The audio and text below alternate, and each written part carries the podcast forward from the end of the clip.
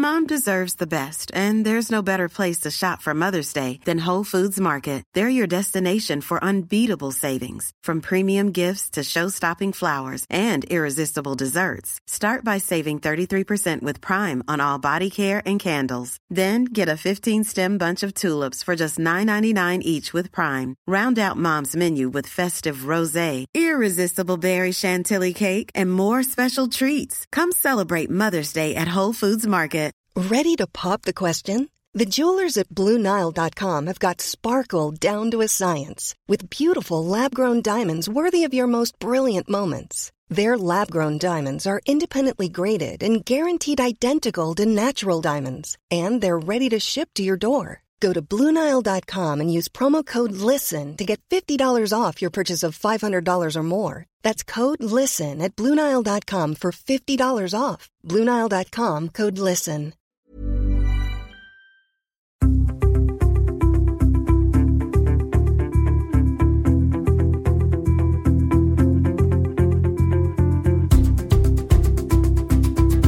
Hej Lotta! Hej Victoria! Och hej du som lyssnar och varmt, varmt välkommen till ett nytt avsnitt av Hälsosnack. Ja, och den här veckan så gästas vi av ingen mindre än självaste Babben Larsson. Ja, det är inte varje dag som vi får chansen att intervjua en av Sveriges folkkäraste underhållare inte. Ja men verkligen inte. Alltså det var så roligt att få lite stjärnglans i podden för en gångs skull. Eller hur? Men vi fortsätter vårt sockertema som vi har haft nu inför den sockerfria dagen den 12 oktober. Så vi ska prata med Babben om sockerberoende och hur hon lyckades ta kontroll över sitt beroende och nu är helt sockerfri sedan några år. Mm. Och det här är ju ett väldigt viktigt ämne tycker vi just för att eh, beroende i allmänhet ofta är väldigt skamfyllt och laddat. Och när det gäller beroende till just socker så är ju det inte ens en godkänd diagnos i Sverige vilket gör att många människor drabbas men utan att få hjälp. Mm. Och vi vill också återigen lyfta att socker är ett stort problem för vår folkhälsa och det kan till och med vara rent katastrofalt för vissa människor. Och om du vill lyssna på mer information om just sockerberoende så intervjuade vi Bitten Jonsson tidigare i avsnitt 69 och 71. Ja, och missa nu heller inte det här spännande, intressanta online-eventet som går av stapeln den 12 oktober på den sockerfria dagen. Och där kommer ju Babben vara konferencier. Och all information om det här eventet och eh, anmälan det hittar du på elitista.se. Och det är alltså inte Vitalista utan just elitista.se som ni går in på. Ja, men det är lätt att blanda ihop. Ja. Och vill du följa med oss bakom kulisserna så följ oss gärna på Instagram på att hälsosnack med Lotta och Victoria. Hej Babben och varmt välkommen till Hälsosnack. Tack så mycket. Det är jätteroligt att ha dig här och jag tror nog att eh, den absoluta majoriteten av våra lyssnare redan vet vem du är. Men jag tänker att om det är någon som har levt under en sten Ja. skulle, skulle du kunna berätta vem du är och vad du gör till att Ja. börja med. Jag är en eh, 65-årig kvinna som bor i Solna, kommer från Gotland som kanske hörs. Och jag har jobbat nästan hela mitt liv med teater, underhållning, sång, musik eh, och att skriva. Så kan man väl sammanfatta det. Jag syns ganska mycket på tv, men har man ingen tv då kanske man inte vet vem jag är. Nej, jag blev ju lite starstruck här eftersom du har varit med i Melodifestivalen, inte tävlat i Melodifestivalen, men du hade det stora ärofyllda uppdraget att tolka vinnarlåten. Ja, det var verkligen en ära. Så att det, jag behövde inte jättelång betänketid. Nej, nej jag Framförallt inte när jag hörde hur de hade tänkt arrangemang och sådana saker. Mm. Nej, men det var jättefint. Ja, tack. Ja, precis. Du är ju komiker och skådespelare, men det är ju en helt annan anledning som du är här i Hälsosnack idag. Tillsammans med Bitten Jonsson och Eva Mörk så har du varit med och eh, initierat den sockerfria dagen den 12 oktober. Ja. Och det tycker vi är jättespännande och jätteviktigt. Men varför tycker du att det är viktigt att uppmärksamma en sockerfri dag? Jag tycker det är bra därför att jag tror att vi ganska oreflekterat går att stoppa i oss socker eh, mest hela eh, tiden eh, och inte bara det här lördagsgodiset utan det, det finns tillsatt i en massa mat och det, det, det blir lite vad ska jag säga, en, en, en vana som vi kanske inte riktigt lägger märke till. Och så, ja, men det är klart man, och ofta ihop med ordet unna sig. Så fort någon säger att man ska unna sig någonting så vet man att egentligen kanske det här inte var det allra bästa eh, hälsovalet just nu. Eller hur? man unnar sig sällan broccoli utan nej, nej det är så. Mm. Mm. Det, det just att unna sig är ju ett sånt där begrepp som Lotta och jag ofta säger att ja, men vi unnar oss att må bra. Ja, att unna bra. sig behöver inte alltid inkludera socker eller alkohol eller något annat. Eller man mat. Kan, nej, ja. man kan Men unna väldigt, sig väldigt bra. ofta så, så hör man det i, i det sammanhanget. Liksom att man vet att ah, men, det här kanske inte är jättehälsosamt men, men nu är jag värd. Det hör man också. Jag är värd det här. Jag unnar mig det. Ja. Och där säger vi också, men du är värd att må bra. Mm, det är man ju. Men du har ju gått ut offentligt och berättat att du eh, har ett sockerberoende. Mm. Eller kanske hade, säger man. Jag vet inte.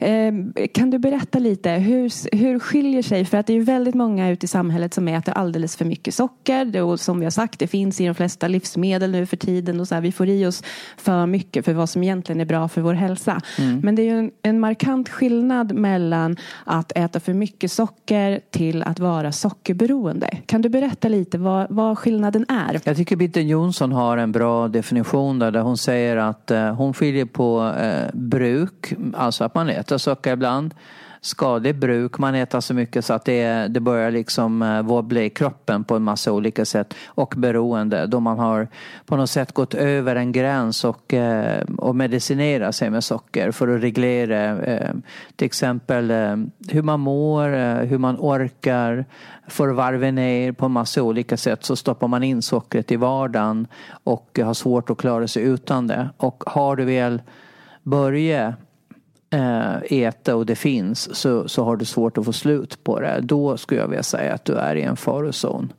Att du triggar igång på det och det kan också sprida sig till andra eh, andra typer av eh, ja, mat ska jag väl inte kalla det men alltså snacks och, och andra saker som du, du får liksom inte stopp på ditt ätande därför att egentligen använder du det som medicin. Jag skulle vilja säga i mitt fall så är jag egentligen en arbetsnarkoman som har medicinerat mig med socker och mat. För att orka jobba så mycket som jag har gjort men också för att varva ner efter jag har jobbat. Så att när jag har varit trött har jag stoppat i mig någonting som jag då upplever är uppiggande för att orka några timmar till. Och, ehm, och då hamnar i ett dubbelt beroende kan man säga. Så att det var också i samband med att du eh, brände ut dig. Som du, var det då du upptäckte också, eller kunde koppla det till att du var sockerberoende? Eller var det senare? Nej, det har, det, alltså insikterna kommer ganska långt efteråt tycker jag. Eh, Jag brände ut mig 97-98. Men jag gick min första behandling hos Bitten Jonsson. Hon hade ju internat från början då. Uppe i, i Hälsingland. Och jag tror 2000, 2001 någonting sånt så var jag där uppe och gjorde min första behandling då. Och eh, men, men det här att jag är arbetsnarkoman det är nog någonting jag har insett kanske sista året därför att jag har bollat de här frågorna ganska mycket med en, eh, med en god vän som är i samma sits som jag då som också har haft svårt då och hitta vad är nycklarna till att jag äter och eh, har de här sugen och, och, och inte riktigt kan avstå på det sätt som jag vill. Vad har ni kommit fram till? Nej, vi har kommit fram till båda två att vi är i grunden arbetsberoende, bekräftelseberoende eh, och ehm, har fått vår bekräftelse genom att prestera. Så att vi har, vi har gått in i den fällan helt enkelt och eh, byggt vårt värde på att prestera och prestera bra. Båda två har vi bränt ut oss. Hon har inte kommit tillbaka överhuvudtaget och eh, eh har behandlat och behandlat och behandlat sig sockerberoende och till slut så, så föll väl polletten ner i samtal då med någon på sockerberoendeskolan att kan det vara så att det finns ett annat beroende under som du medicinerar men att det kanske blir bättre om du behandlar också det. Så när hon sa det så insåg jag bara ja, det, är så där, det där är nog min story också. Mm. Ja. Och jag tänker att både det här bekräftelsen i att jobba hårt är någonting som på något sätt uppmuntras i samhället vi oh, lever i. Ja. Oh, ja. Så att det är svårt att hålla sig, vad ska man säga, hålla sig ifrån det. Ja. Och på samma sätt är det ju med socker. Mm. Det finns också precis överallt i vårt samhälle. Så också jättesvårt att hålla sig borta ifrån. Mm. Så är det så att man har den läggningen eller liksom fallenheten. Ja. Då är det banne mig inte lätt. Nej det är det ju inte. Och det, det vet vi ju alla liksom att man blir den här partypoopen på något sätt när man, när man till exempel då tacka nej till tårtan eller alkoholen eller vad det nu är som man ska fira med. Liksom att, eh, det gäller ju på något sätt att ha en egen linje och stå fast vid den och, eh, och inte det är så vanligt att man får gliringar helt enkelt. Jag har ju kompisar som har jobbat i näringslivet som har fått gliringar när de inte dricker eller, eller äta efterrätterna eller plocka bort saker ur maten då som de vet att det här ska inte jag äta liksom för att det, det, då brakar det loss. Nej, men jag har märkt det också att det är okej att skämta om det. För nu, mm. för att nu har det ju blivit så att man har upptäckt att vissa saker, man skämtar inte om eh, minoriteter, och man skämtar inte om sexuell läggning och man skämtar inte, men fortfarande är det okej att skämta om när man, när man inte äter vissa saker ja. och så. Ja. Eh, och jag kan tänka att det här är väl en utmaning för komiker att hitta just saker att skämta om. För man vill ju kunna skämta om allt men samtidigt så är det ju liksom ja, en eh, fin linje för att många som mår dåligt för att de kan inte äta vissa saker. Nej. De blir ändå så här, eh, ja, jag har sett flera exempel på filmer, mer moderna filmer där mm. man har det som så här stereotypiskt. Eh, en människa, nej jag äter inte gluten, jag äter inte socker, jaha okej, okay. mm. ungefär. Ja. Jo, men så är det ju. Det, det är absolut eh, tacksamt att driva med, det förstår jag. Och även fatshaming är ju fortfarande ganska okej okay, liksom. Eh, jag tror att eh, vi är ju ingen enhetlig grupp, vi som är överviktiga, så vi står inte upp riktigt på det sättet. Och plus att vi är så skammade från början eftersom det är, det är ju eh ehm, ja, man, man är marginaliserad faktiskt eh, om man är riktigt överviktig i vårt samhälle. Det är som att, nej men då då, då räknas man inte. Man, man, man är inte fullvärdig på något sätt. Det där tror jag många har råkat ut för den typen av attityd. Vården men även ute i samhället och från, och från humorns håll också då. Mm. Ja. ja. det är något som syns på utsidan ja. så det är lätt för alla att se. Mm. Och det är någon, det är någon eh, jargong i, om att man får skylla sig själv. Väldigt mycket. Det är ju bara att äta mindre och träna mer. Ja. Så. Men jag kan, jag kan känna hopp därför att det, så här har det varit med psykisk ohälsa också. Man har stoppat undan det, man, man har smugit med det, man har liksom inte erkänt att man har mått dåligt eller att man går på olika mediciner och så.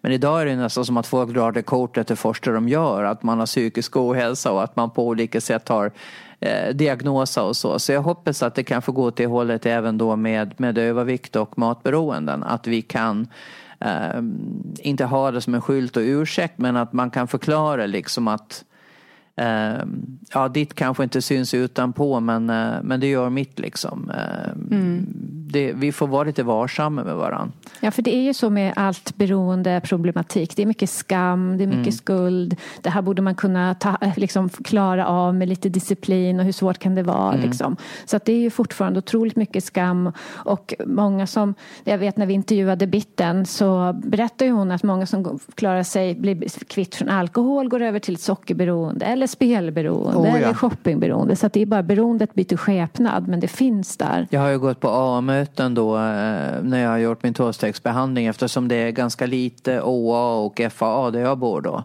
Och eh, det är ju rejäl, alltid kaffe, bröd, godisskålar liksom. Det är rätt uppenbart att... Eh, men de säger hellre fet än full och jag förstår ju det. Det är ju, det är ju mildare för dem liksom som har varit på botten verkligen och kanske förlorar liksom hus och hem och familj och allting på grund av sitt eh, alkoholintag så, så kan jag förstå att socker verkar vara en, en bättre väg liksom att klara sig. Mm. Men de är ju fortfarande beroende. Ja. ja, för man drabbar ju inte andra. Alkoholberoende Nej. och sånt det drabbar ju om, eller omgivningen mycket ja. mer. Fast jag, jag men... håller inte med heller. Nej, för att är, är du sockerberoende så stänger du av din omgivning.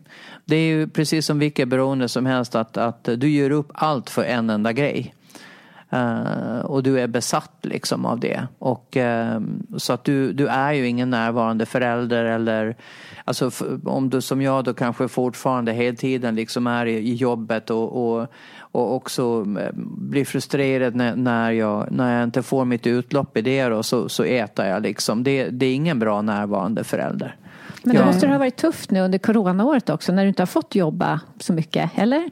Ja, det har varit en bra avtändning för mig för dels har jag haft projekt då som jag kunnat jobba med hemma men jag har verkligen omvärderat hur jag jobbar och, och, um, och, och um, funderat på hur ska jag jobba framöver? Det här är ganska många jag pratar med som har haft den här tiden att reflektera över det, framförallt i vår bransch. En del har varit eh, manade nästan att eh, byta banor då för att kunna försörja sig för de har liksom inte haft någon krigskassa överhuvudtaget utan går liksom ur hand i mun. Eh, och fundera på, ska jag gå tillbaka till branschen eller inte? Och, eh, och andra då har, har liksom väntat ut då som nu när restriktionerna har lett det, att eh, men ska jag jobba på det sätt jag gjorde förut? Varför jobbar jag så här hårt? Varför springer jag i den här takten? Är det rimligt att jag ska fortsätta så här? Vill jag det? Så vi har verkligen fått eh, tid att reflektera. Och eh, jag tror det har varit bra för många av oss. Ja, för att det, är, det här är ju en liten annan hälsoaspekt med din bransch. Att det är ofta sena kvällar. Mm. Det blir inte några regelbundna tider. Nej. Man har inte kontroll riktigt på vad man äter. Det blir lite vad det blir och det mm. är mycket så här fikabord som dukas upp och sådär. Så att ni, det är ju mycket utmaningar. Att få till sin träning kanske inte ja. heller det lättaste. Så att, det låter som du har varit i branschen. Eller hur? Jag kan verkligen tänka mig in i... Mycket alkohol. Eh, ofta ja. jobbar man ju på krogar och så vidare. Så visst, så är det ju. Jag och... säger bara det. det jag skulle aldrig funka i den branschen. Den är inte lätt och eh, dessutom är det ju stressigt. Eh, det gjordes en undersökning på 90-talet på olika yrkesgrupper i USA vilka som hade högst stressnivåer. Och då hamnade ståuppkomiker nummer ett. Och det är ju inte bara det att du, att du reser och har regelbundna tider och, och, utan det är också det att du måste alltid prestera, måste alltid vara på topp gå in i vilket rum som helst, hur, hur det än ser ut och hur förutsättningarna är och roa människor och um, ständigt skapa nytt material och prestera. Och det här eh, liksom placerade det jobbet då i, i topp liksom på stress. Ja, men jag förstår jag kan det. förstå det. Ja. Och det blir sån omedelbar feedback. Ja. Är man rolig eller är man inte? Oh ja, det, så är det ju. Mm. Så uh, jag tror att det här året har varit väldigt bra för mina stressnivåer. För jag har inte... Alltså jag har, ju, jag har ju ett långt yrkesliv bakom mig. Jag har fått in mina pengar. Jag behöver egentligen inte jobba. Jag, jag går till och med på pension liksom. Så jag tar inte ens ut lön längre. Jag tycker det är kul att jobba.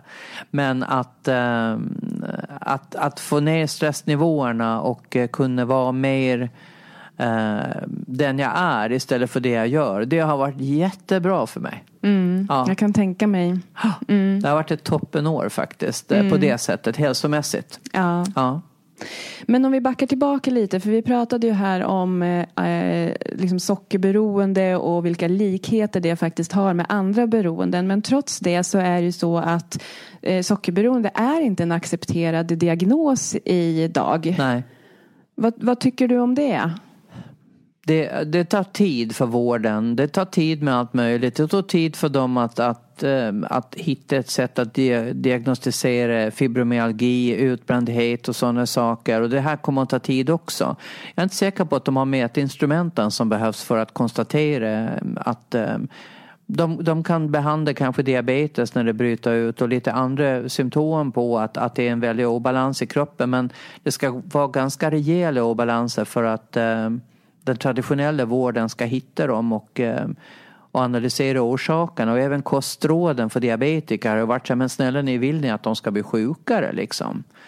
Uh, att de ska äta ofta och äta mycket bröd och man bara liksom häpnar hur hur eh, de här råden har delats ut under så många år när när ny forskning visar hur skadligt det är. Liksom. Mm, det var som när vi intervjuade Ann Fernholm. För ja. då konstaterade vi ju att kostråden som eh, typ 2-diabetiker får, de skulle ju vara livsfarliga om det inte fanns medicinering. Ja, det är ju precis så det är.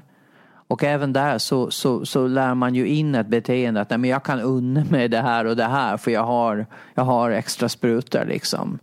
Och det, det utan att liksom, som om det inte finns någon morgondag då för bukspottkörtel och lever och allting annat som, som är in, in, inblandade i, i det här unnandet liksom. Och, mm. eh, och så underhåller man bara det här beroendet. Man kommer ja, ju inte ju. till eh, grundorsaken. Nej, men det är väl eh, det är väl den här, vad ska jag säga, medicinen som har rötterna i liksom renässansen på något sätt. Det är ju ett nötskal tycker jag, att man behandlar symptom. Eh, och eh, när, lite för sent liksom. För det finns inte riktigt de här verktygen i forskningen. Det, det är som att det lönar sig inte att forska på att hitta saker i tid och åtgärda dem. Mm. Så att man inte blir sjuk. Nej, och sen känns det ju också som att med risk för att provocera på alla håll och kanter nu men att eh, nästan gemene man är lite som ett kolhydratberoende för att det är så otroligt provocerande. Mm. Att äh, även om folk inte kämpar med det här, äh, jag vet, jag, jag är inte beroende av socker men jag har ett väldigt problematiskt förhållande till socker så mm. jag vet hur det känns när en när man ska fira av någon person och så ser man tårtan och det enda jag kan tänka på är tårtan. Ja. Och så får man den där tårtbiten och då står jag och tänker på kan jag ta en bit till snart? Mm. Är det okej okay att ta en bit till? Så att jag liksom, mina tankar är så upptaget med socker så jag kan tänka mig är, är man beroende så är det här liksom så mycket större. Men om man tittar på då vanliga människor inom situationstecken som bara nej ta inte mitt fredagsmys och ta inte det nej. och ta inte mitt bröd. Så att liksom mm. alla har ju en, det är ju bara en grader på en skala tänker jag. Så är det ju och det finns den här besattheten du pratar om den är ju på gränsen till beroende. Det här när du sitter ett konferens, vid ett konferensbord och det finns godis eller kakor och det är det enda du liksom, blicken dras dit hela, hela tiden. Det är ju en varningssignal att uh, jag, uh, jag behöver nog titta på det här. att, uh, att, för det här känner jag igen liksom, hur man planerar och ja, men jag kanske kan ta dubbelt av allting, det kanske ingen som märker. Eller, alltså mm. det här det är som att det finns ingen botten igen utan, utan eh, hjärnan vill bara ha mer och mer. Men det är ju en kidnappning på något sätt av hjärnan. Det logiska tänkandet och all den här disciplinen. För jag menar de flesta överviktiga jag känner de har fantastisk disciplin. De kan avstå saker de älskar och äta i åratal för att de ska försöka gå ner i vikt. Så det är egentligen inget fel på disciplinen utan det är ju hjärnan som på något sätt har insjuknat och blivit blivit så inriktad på att, att det här måste du ha liksom. Så att den tjatar, tjatar, tjatar och till slut så. Ja och den har ju bra, jag, jag, vet ju själv mitt eget sockermonster som jag kallar det. Den kan liksom bara, men nu har du inte ätit socker på några dagar. Nej. Nu förtjänar du lite socker. Ja. Och det kommer inte göra någon skada. Kom Nej. igen nu, du vet att det ligger där i liksom. Så att jag kan inte ha någonting hemma. Du, jag låter ju verkligen som är sockerberoende. Jag kanske är beroende. Ja. Men jag kan inte ha någonting hemma. Och, och sen beror det också på vad jag... Jag har ju kommit till en skala så att jag, jag vanligt godis lockar mig överhuvudtaget inte. Men Nej. skulle jag ha dadlar hemma, mm. det där kan jag inte vara utan. Och där liksom. kan man ju titta på sockerhalten. Ja, precis. Ja, för den är väl nästan lika hög som i godis. Ja, ja, ja, och det pratade vi lite med Ann också om att hon upplevde att många inte triggades på det. Men jag bara, jo, jo, jo, jag triggas absolut. Fikon, dadlar, russin, ja. absolut. Cashewnötter. Ja, skojar mm. du? Nötter. Mm. Men alltså det är ju en, alltså den här kampen kampen mot sin biokemi, ja. den kan man ju aldrig vinna om man inte får konkreta bra verktyg som kan hjälpa en. För det tycker jag också, jag träffar många eh, klienter liksom som man bara kämpar och kämpar och man kan kämpa ett tag mm. men man kan inte kämpa hela livet. Liksom någon, någon, gång måste man äta sig mätt för mm. det är mm. mycket det det blir också så här, att man ska dra ner på kalorierna och så åt man lite för mycket socker då så nu måste jag äta mindre och så äter man mindre mat och så bara blir och då blir den här tankarna bara snurrar kring kring maten eller ja, sockret och när ska man få stoppa någonting i munnen. Ja. Men kan du inte berätta lite om hur din resa har sett ut och liksom hur du har mått och hur du har kunnat tagit dig ur det och vilka verktyg som har fungerat för dig? Okej. Okay. Nej, jag, gjorde, jag har gjort fyra behandlingar för mitt sockerberoende. Um, för den första var väldigt bra. Jag fick en massa insikter. Den höll bra i tre år tror jag. Och um, jag åt en ganska blandad kost men jag tog ju bort allt socker då men jag åt fortfarande en del eh, ehm, bröd och sånt med, med lågt GI och så vidare. Och bröd jag inte triggde på. Jag åt rotfrukter, jag åt liksom frukt och sådana saker. Men allt gick väldigt bra tills jag eh, fick eh, socker i droppet på en, under en operation.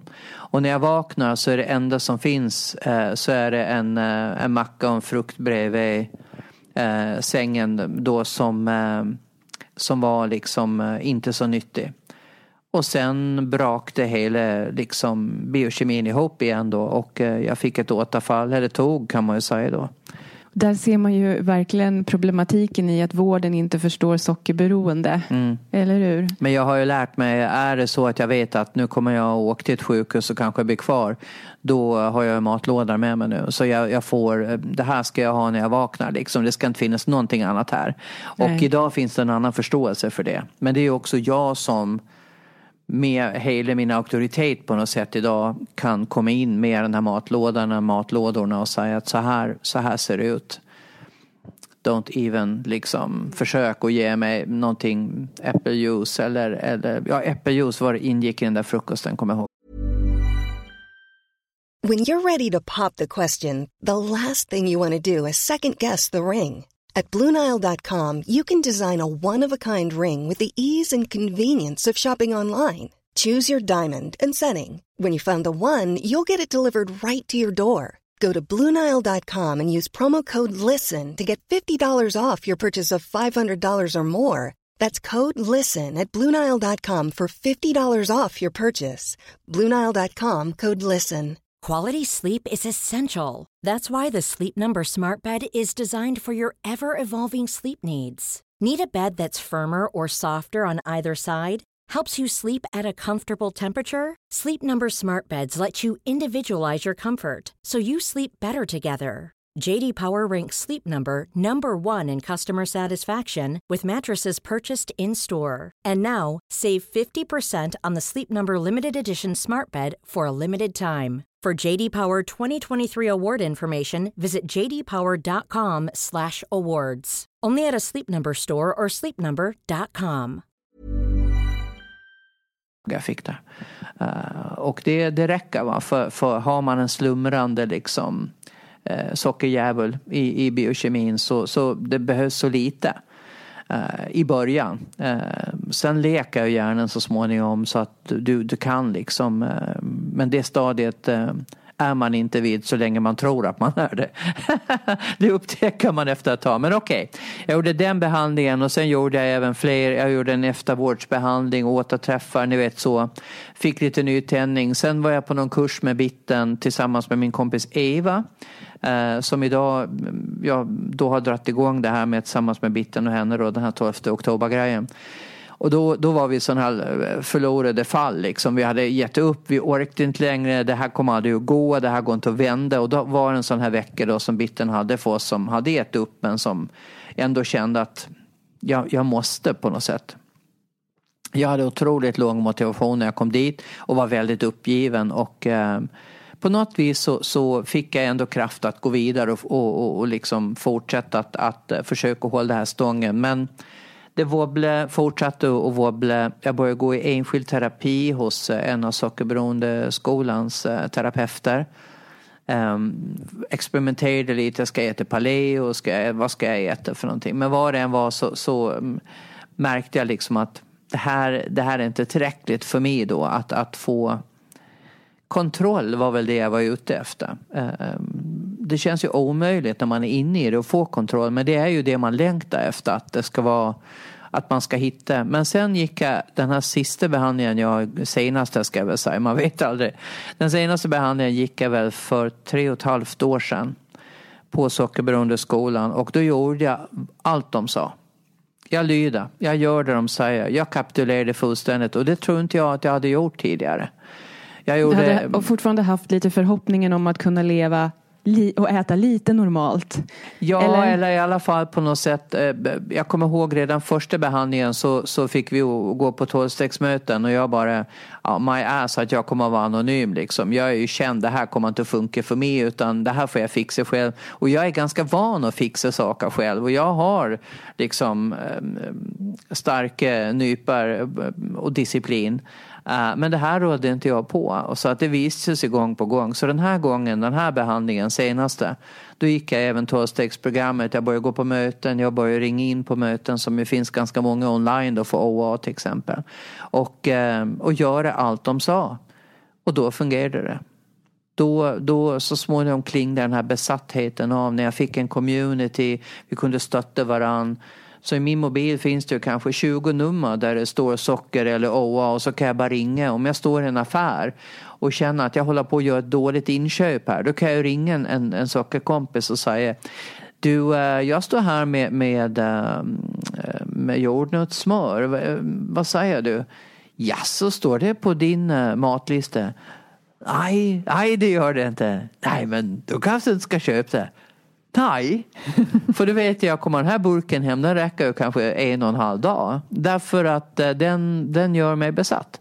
Det är den här blandningen av fett och salt och, och, och liksom kolhydrater och allting. Så att liksom, det är så bra det här när man ringer någon som inte är i mm. samma situation som har en vaken hjärna och så bara frågar, men du, vad, är det verkligen? Nej, nej. Nu, nu när du säger okay, det. Så, så det där är nästan det viktigaste verktyget för mig. Att jag har fått en community som jag tillhör. Jag försöker inte fixa det här på egen hand och jag inser att det går inte. Så att du har släppt, det är lite som att du har släppt något lager mm. i liksom det här att acceptera att du kommer inte klara allt själv. Och Nej. det måste vara släppt en hel del stress. Det har ju släppt stress därför att jag kan fördela den stressen också på andra utan att de behöver bli stressade. Precis, för att någon kan ju ringa dig när du mm. är din klara hjärna. Absolut. Och bara, det är ju en helt annan grej. Så ja. att, att, det var så bra det där att använda någon klar hjärna. Ja, liksom. ja man lånar in en hjärna mm. brukar vi prata om det här. Man lånar in en hjärna hjärna när man är dimmig själv. Liksom. Ja, när ens egen hjärna är lite hijackad. Ja, när den är hijackad. När den, när den är kidnappad av det här sockarmonstret eller beroendemonstret. Då, då ringer man in en kompis. Ja, och det är ju jättebra för det kan ju vara stress. Alltså livet mm. kommer gå upp och ner. Absolut. Det gör ju det. Nej. Och rätt vad det är så ligger man där och undrar vad, vad var det som hände nu? Mm. Och då behöver man hjälp. Ja, man Aha. behöver hjälp och då finns de här livlinorna överallt om man är med i, i uh, tvåstegsprogrammet. Mm. Och, och, eh, och det tycker jag också är hedervärt. Eh, jag har gått i en lokal eh, AA-grupp då ute i Sundbyberg som, som inga frågar på det överhuvudtaget. De har bara accepterat, nej men hon är i samma situation som måste bara det till ett annat utlopp. Så att, eh, och många kommer också fram och säger att jag har märkt att jag har börjat äta otroligt mycket mer socker så jag blir nykter och, och liksom prata om det och, och hur kan man behandla det och hur ska jag tänka runt det och så vidare. Så att jag tror eh, i, i den här beroendefamiljen så känner vi igen varandra bara vi pratar med varandra och kan hjälpa. Mm. Och det tror jag är viktigt eftersom mm. beroendet kan skifta och att ingen ska känna sig utanför. Eller att någon, bara för att det är ett annat beroende så är det inte mer skamfyllt än någonting annat. Det är precis Nej. samma kemi i hjärnan, det är samma sjukdom. Det är samma sjukdom och det, det kommer att ta ett tag för alla att förstå det. Men, men för oss som är inne i det så är det ganska självklart att uh, den här besattheten och det här när man köper hem, man förvarar, man gömmer, man smyger, man skäms, man på all, alla de här sakerna som hör till alkohol och droger. Det, det ja. Ja, vad är det bitten brukar säga? Det är om man gömmer, smyger, ljuger, ljuger, ljuger. just det. Mm, ja. kring sitt eh, beroende. Ja. Då då är det tydliga tecken. Mm. Men det är ju jätte, jättebra det rådet att faktiskt ta hjälp av andra och ja. inte försöka klara sig själv bara. Nej, inte om man är beroende bara, för det, det, det, det, blir den här äh, vita knogar-principen mm, som man mm. pratar om. Att man, man, man liksom tar i så man, ja, man, tar i så man, man vitnar liksom och, och eh, det, det, är för tufft. Det, mm. Därför att Um, det, det, vi kan verkligen hjälpa varandra i de här lägena. Och, och så att jag, jag, rekommenderar, man behöver inte man kan börja med att ringa in på möten bara och höra att det är andra som har, har det likadant och som vad triggar dem och hur, vad triggar mig och, och de här delningarna gör att du reflekterar över ja ah, men det här gäller nog mig med och det här ska jag se upp med och därför att man ger ju aldrig varandra råd men, men bara det att man får prata om sitt problem och att andra lyssnar gör väldigt, väldigt mycket för man hör vad man själv säger och de som lyssnar kan också reflektera ja, hur, hur, vad står jag i förhållande till det här problemet? Liksom, jag kanske har samma... Mm. Så jag tycker att det, det har varit nästan det viktigaste, den viktigaste skillnaden. För att när det gäller vad jag ska äta och inte äta så hade jag väl ganska bra koll. Jag hade ju Eh, skärt ner kolhydraterna och sockret och brödet och allt det här liksom periodvis och visste ju att det, att det var en väg då. Men, men eh, ett annat verktyg som jag har fått det är ju det här att verkligen vara uppmärksam på triggers. Det gäller både mattriggers men också triggers ute i samhället, i, i livet. Vad är det som triggar igång till exempel då när börjar jag gå i skåp och lådor och rycka och leta efter saker? Ja, det är när jag är stressad, det är när jag ska prestera, det är när jag är rädd, det är när jag är trött, det är när jag är ensam. Alltså att jag får syn på de här uh, uttråkad, ni vet de här sakerna som gör att uh, nej men nu, nu fyller vi livet med någonting, varför inte någonting som vi stoppar i magen. Mm. Um, så, och också att vissa livsmedel, men du kan ju inte hantera det här livsmedlet som jordens smör, du kan ta det hemma. Eh, det, det, hör inte hemma på min matlista och om du köper hem det, och det gäller även mandelsmör, jag menar nej, det går inte. Det är för gott, eh, nötter, mandlar, nej, du äter det som om det är godis. Du, beteendet är kvar. Och just att, att komma åt beteendena runt också hur jag äter har varit, mm, jag har fått jättemycket bra tips och verktyg hur jag ska agera liksom. Och, och som man får göra sådana tillfrisknande kartor där man säger det här är det som verkligen då är det mest centrala som du inte ska äta alls. Men här har de här varningssignalerna, här har de här beteendena. Här, och sen, sen det yttersta lagret som, som då förhoppningsvis blir störst, det är också det här vad man vinner på att vara frisk. Mm, ja men precis. Så att man inte glömmer bort det. Mm. Jag såg någon så himla bra eh, mem någonstans på, heter det mem eller heter det meme? Jag vet inte ja, i alla fall en, en sån här som, som någon har sagt just att, att eh, eh, att vara beroende det är att, att, att man ger upp allt för en enda sak och att vara i tillfrisknande det är att eh, man ger upp en sak för att få allt det andra. Ja. Så jädra bra uttryckt mm. alltså. Verkligen. Ja. Det är liksom att dra det eh, till sin spets. Mm.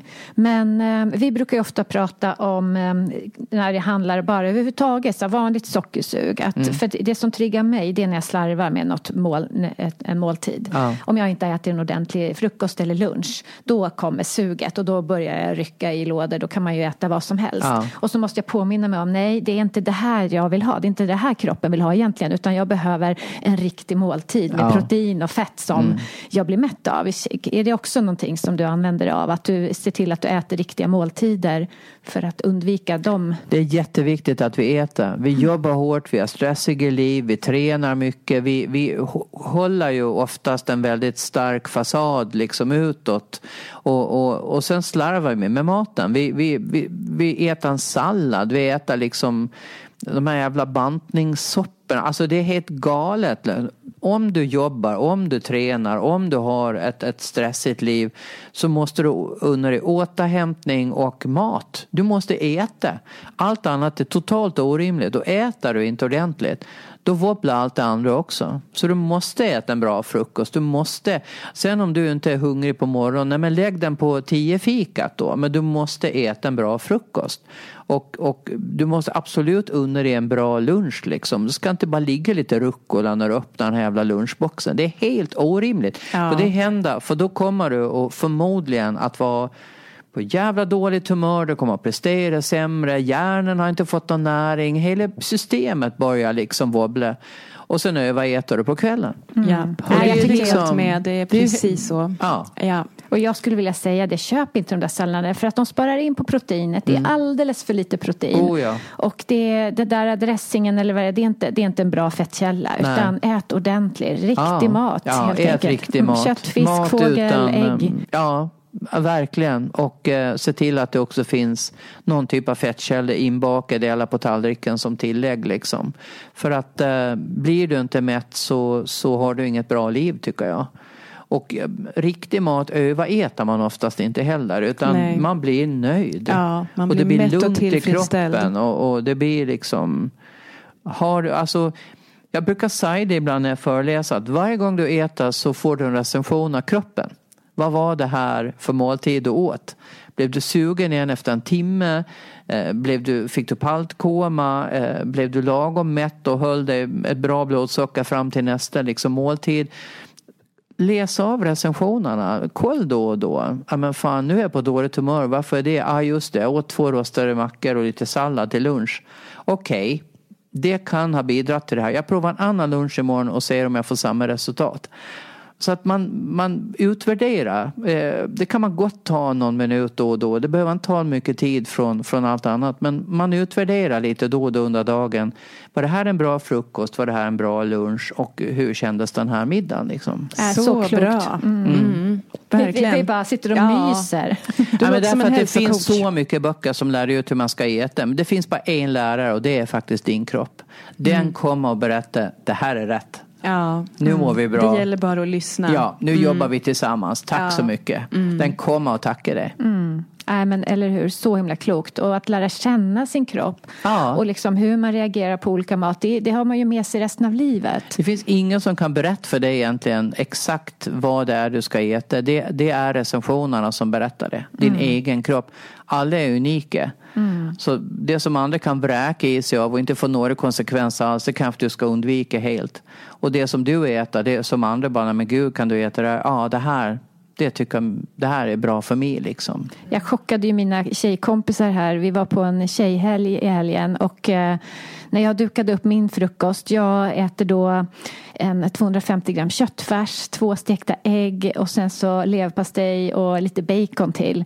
Ja. Och det där står jag mig på. Jag går som tåget fram till två på eftermiddagen. Ja. Fast jag ska helst äta lite innan så att jag inte faller i sugfällan då. Nej. Men alltså de var helt chockade ja. över den frukosten. Jag bara, jag har aldrig mått bättre sen jag började äta riktig mat på morgonen. Nej. Nej, men jag, jag håller med och jag har ju då provat den vägen också med karnivora, att man äter liksom väldigt mycket protein och, och fett. Uh, och bara få konstatera att nej, det är inte min väg. Jag ska blanda upp lite mer. Jag ska ha min avokado på morgonen. Jag ska även uh, kanske ha en halv grapefrukt och uh, jag, jag ska ha mer grönsaker. Jag kan äta rotfrukter. Det mår min kropp bra på. Jag förstår att karnivora funkar skitbra, framförallt om man har mycket sug. Eh, men det är inte min väg och jag får bara en stor klump och jag överäter. Mm. Och då är det ju fel. Nej men precis och det är det som är så viktigt. Ja. Och jag blev så glad för att jag har, det tog så lång tid innan jag vågade ta det här steget. Mm. Att gå på, åt ett extremt håll. Ja. Men att sen äter jag inte en helt annan middag. Men ja. just frukosten blev väldigt karnivor. Men eh, just det här också att våga testa. Mm. Liksom. Att, eh, och sen så landar man så här, nej men jag behöver det här faktiskt. Och det, men jag, jag gillar att berätta om min extrema frukost. För då kan folk bara bara, aha. Jag förstår att du står där på den. Om jag, om jag var på hotell då är det ju äggröra, bacon och gurka som gäller. Men jag tror att jag är en riktig proteinperson. Ja alltså men vi jag... är ju olika mm. och det finns väl även en del intressant forskning att det kanske har med blodgrupper att göra. Ja men eller hur. Så eh, man vet inte. Jag är ju nollplussare och att det på något sätt skulle vara den här stenålders eh, blodgruppen då. Mm. Så att då, eh, då funkar stenålderskosten väldigt bra på oss. Mm. Men jag... då gäller det att liksom prova ut ja. och testa och se mm. vad funkar. Liksom. Mm. Så jag tycker ditt råd står sig överhuvudtaget. Ja. Ja, men jag äter en, en, en avokado till frukost med, med skinka och en halv grape och kaffe och vatten. Mm. Och det står jag med på i fyra, fem timmar, hur bra som helst. Och, eh, och är nöjd. Och så har jag olja i avokadon också så att jag får den här extra fettkällan. Ja. Mm. ja, men det är bra att få lite exempel på vad mm. man faktiskt kan äta på morgonen istället för en macka med äppeljuice eller apelsinjuice. Ja. Jag kan även, eh, min dotter till min stora glädje faktiskt eh, hängde på min mat här när vi hade en semestervecka i augusti och hon har hållit i det.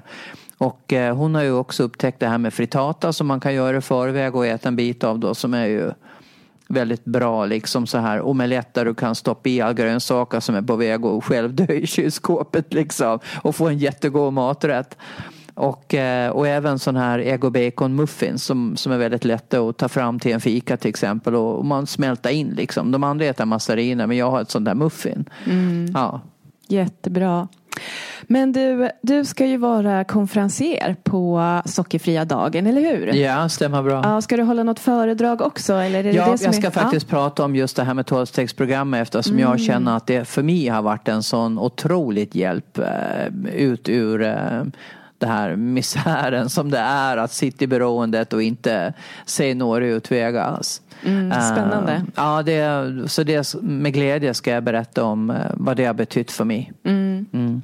Och sen så är det ju en hel radda av eh, superspännande eh, ämnen och eh, föreläsare. Verkligen. Vad mer ser du själv mest fram emot? Vad tänker du att här finns det något för mig att lära mig? Ja, men jag tror att alla här som ska föreläsa har eh, väldigt mycket att tillföra. Ann Fernholm är ju väldigt duktig med sin forskning och Robert Lustig har jag aldrig lyssnat till eh, och det ska bli väldigt intressant att höra för att han är ju världsledande inom det här fältet. Och även våra engelska gäster. Alltså det, ja, det, det är ett fantastiskt program. Och eh, visst, det kommer att vara delvis på engelska men jag tycker inte att man ska eh, ge upp innan man, man har provat utan vi kommer att sammanfatta eh, på svenska också och eh, jag tror man kan mer engelska än man, man kanske tror. Men det tror jag också. Ja.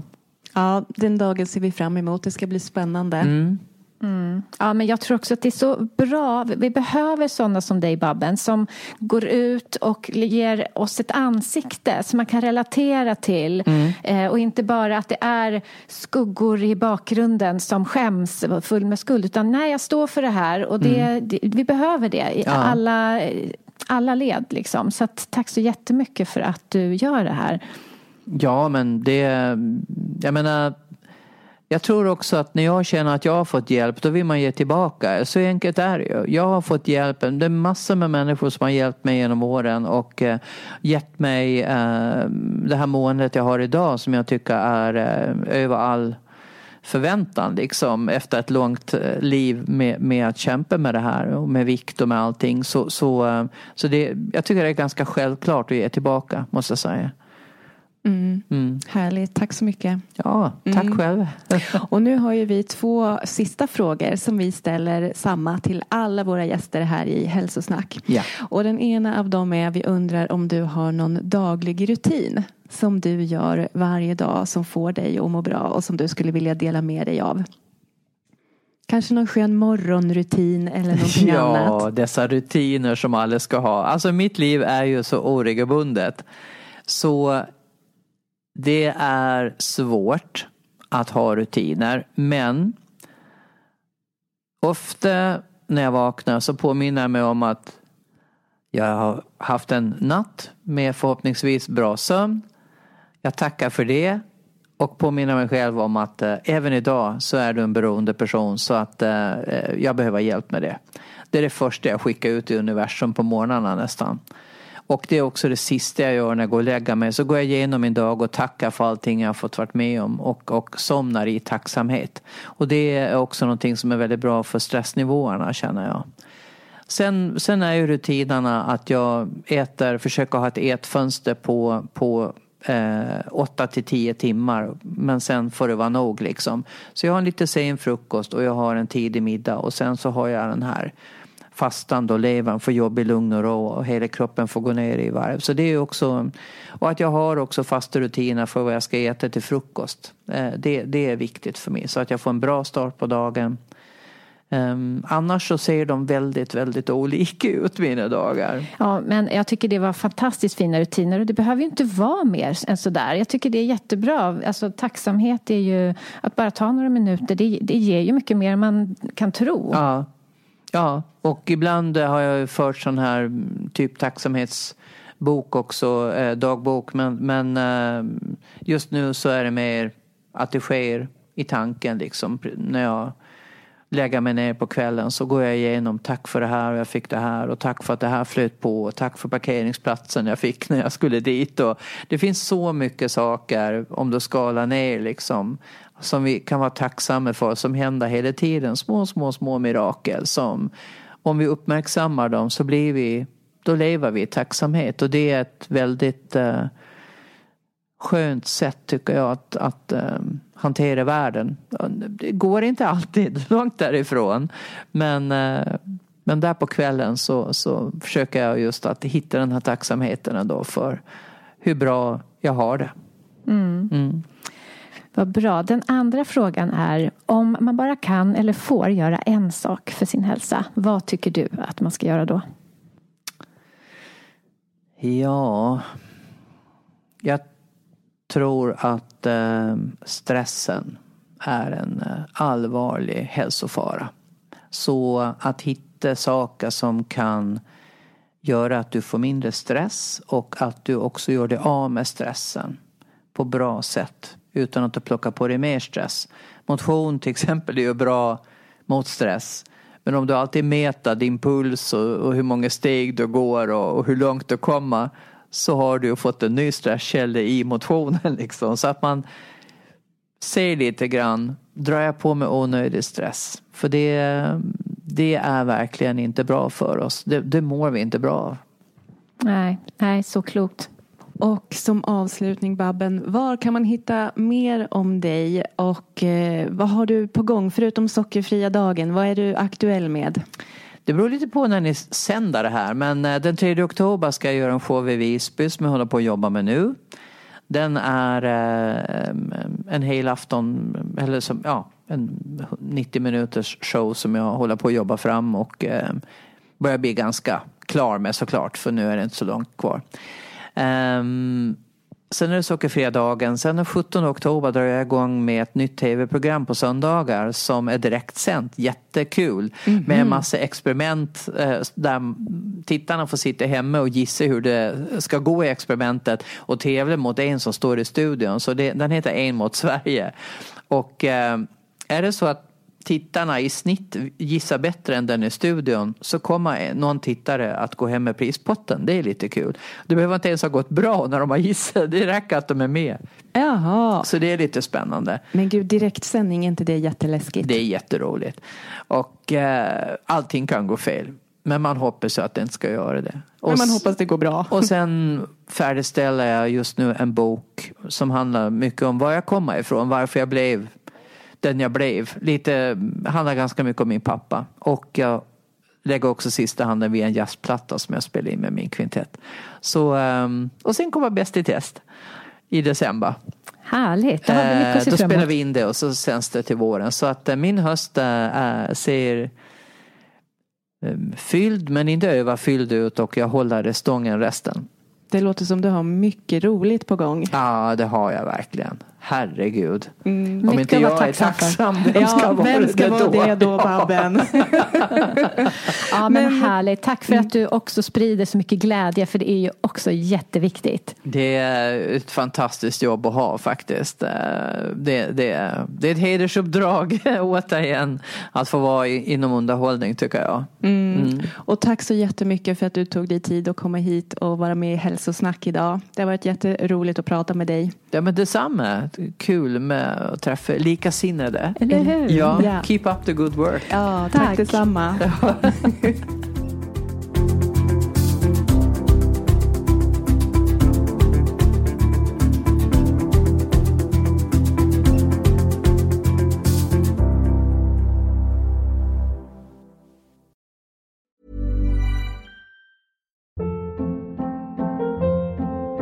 Hold up. What was that? Boring. No flavor. That was as bad as those leftovers you ate all week. Kiki Palmer here, and it's time to say hello to something fresh and guilt-free. Hello Fresh. Jazz up dinner with pecan-crusted chicken or garlic butter shrimp scampi. Now that's music to my mouth. Hello Fresh. Let's get this dinner party started. Discover all the delicious possibilities at hellofresh.com.